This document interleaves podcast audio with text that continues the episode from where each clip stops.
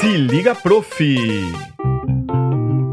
Olá, aqui quem fala é o Everton Baques com mais um Se Liga Prof, este podcast dedicado ao professor de instrumento e ao professor de arte da escola regular. Muito bem, vamos falar hoje sobre rotina de estudos. Mas de quem é a rotina de estudos? A rotina de estudos do aluno. É um, um, tema muito importante que eu estava até escrevendo no livro e daí resolvi trazer aqui para o podcast Se Liga Prof para verbalizar isso. Eu acho que é importante também. Uh, o livro Comunicação, Arte e Educação ele será lançado é, em setembro, outubro agora de 2021, é, provavelmente na Amazon e vocês vão poder conferir um pouco de tudo isso que nós debatemos aqui nos podcasts uh, lá no livro, só que mais estruturado, com citações, gráficos, é, gráficos não no sentido de é, porcentagens ou coisa assim, mas sim uh, visualmente nós vamos conseguir. É, eu tentei traduzir algumas coisas visuais ali para o livro. Então vamos lá. É, rotina de estudos é, do aluno. Eu acredito que é muito importante dedicar uma ou às vezes até mesmo três aulas, eu acho que três no máximo, assim. Mas uh, as primeiras aulas, principalmente dessas três, de repente as primeiras aulas, dedicar a observação de como o aluno está estudando em casa. Exatamente isso que eu estou falando. Você vai provavelmente conversar com o aluno, passar algumas atividades para ele, o que ele precisa estudar para a aula seguinte, ele faz a rotina dele e na aula você dedica uh, o tempo dela para observar como ele faz esta rotina de estudos em casa, pedindo para que ele narre como são as ações e pedindo para que ele demonstre como são as ações de estudo dele na casa dele. Por que isso?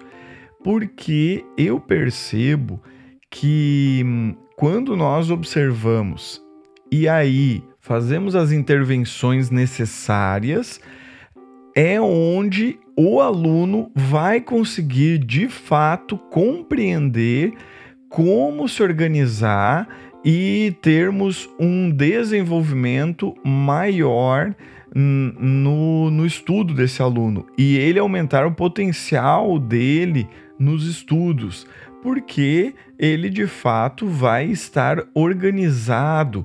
Ah, mas você pode até dizer assim: ah, mas eu não gosto de intervir é, nas decisões do aluno, eu não gosto de intervir em como ele vai agir em casa.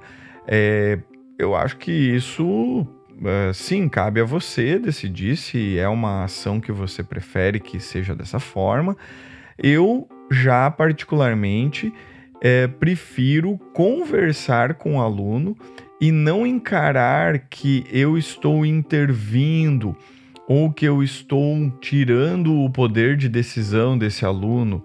Isso eu acho que não procede tá? É, o que eu, como professor, e é o conselho que eu dou, se você assim resolver seguir, é, é que nós estaremos melhorando a visão do aluno quanto ao que ele pode aproveitar do tempo que ele tem e de como ele pode melhorar a sua própria organização dentro da sua casa ou no espaço onde ele vai fazer os estudos, porque tem alguns alunos que vão na igreja ou vão num salão do bairro para fazer os estudos, que é um outro tema muito importante também a ser conversado com o aluno, porque muitas vezes os alunos, principalmente os mais velhos, eles ficam um pouco receosos de tocar em casa instrumentos como bateria, saxofone,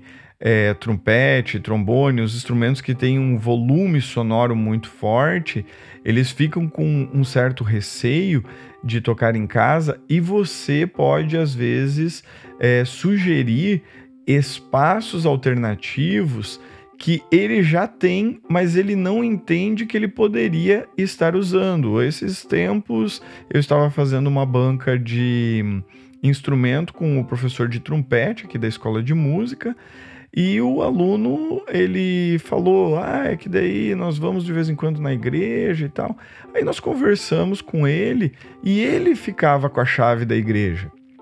Aí nós damos a sugestão para ele que ele poderia se organizar e ao, no momento que ele chegar em casa, tomar um café e ir para a igreja estudar. De repente, uma hora que ele estude lá, não vai estar atrapalhando nenhum vizinho e ele vai estar se desenvolvendo. Bom, essas são sugestões que você pode imprimir no decorrer da aula. E olhando o aluno, a postura que ele está tendo sobre o estudo, é, por exemplo, ele está estudando na sua frente.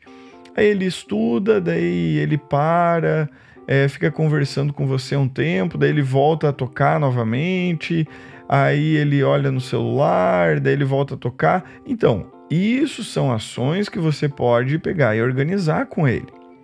Você pega e explica: olha, você vai estudar é 20 minutos, mas é 20 minutos que você tem uma garrafinha da água, uma garrafinha de água junto com você. Porque você não vai sair do quarto que você está estudando nem durante esses 20 minutos.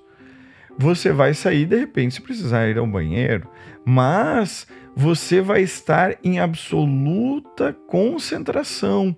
Então, é, esses detalhes eu acredito que são muito importantes de observar, conversar com o aluno, observar ele estudando um tempo e assim passar algumas instruções. Vai usar o metrônomo, como ele está usando o metrônomo, como ele está usando o metrônomo para fazer aqueles estudos que você solicitou. Observe isso, organize com ele isso, demonstre para ele como você gostaria que ele fizesse. Isso eu acho que tem um valor muito especial. Eu geralmente destino uma a três aulas. Às vezes no começo do curso, no decorrer do curso ali, no primeiro ano, é, se passam dois ou três meses depois da primeira intervenção, é, fazer uma verificação lá no final do ano, no início do segundo ano. Depois disso, eu vejo que o aluno ele capta a mensagem e consegue realmente daí se organizar e obter o melhor desempenho possível nos seus estudos quando ele está sozinho. Muito bem, gente, vamos ficando por aqui com mais um podcast. Fica o convite mais uma vez para mandar uma mensagem, é, um recado sobre qualquer temática que você queira que eu debata, que eu traga.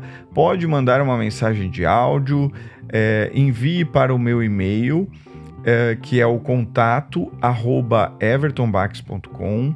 Pode ir até o meu site, que é o www.evertonbax.com e mandar um recado por lá ou diretamente para esse e-mail que eu acabei de falar.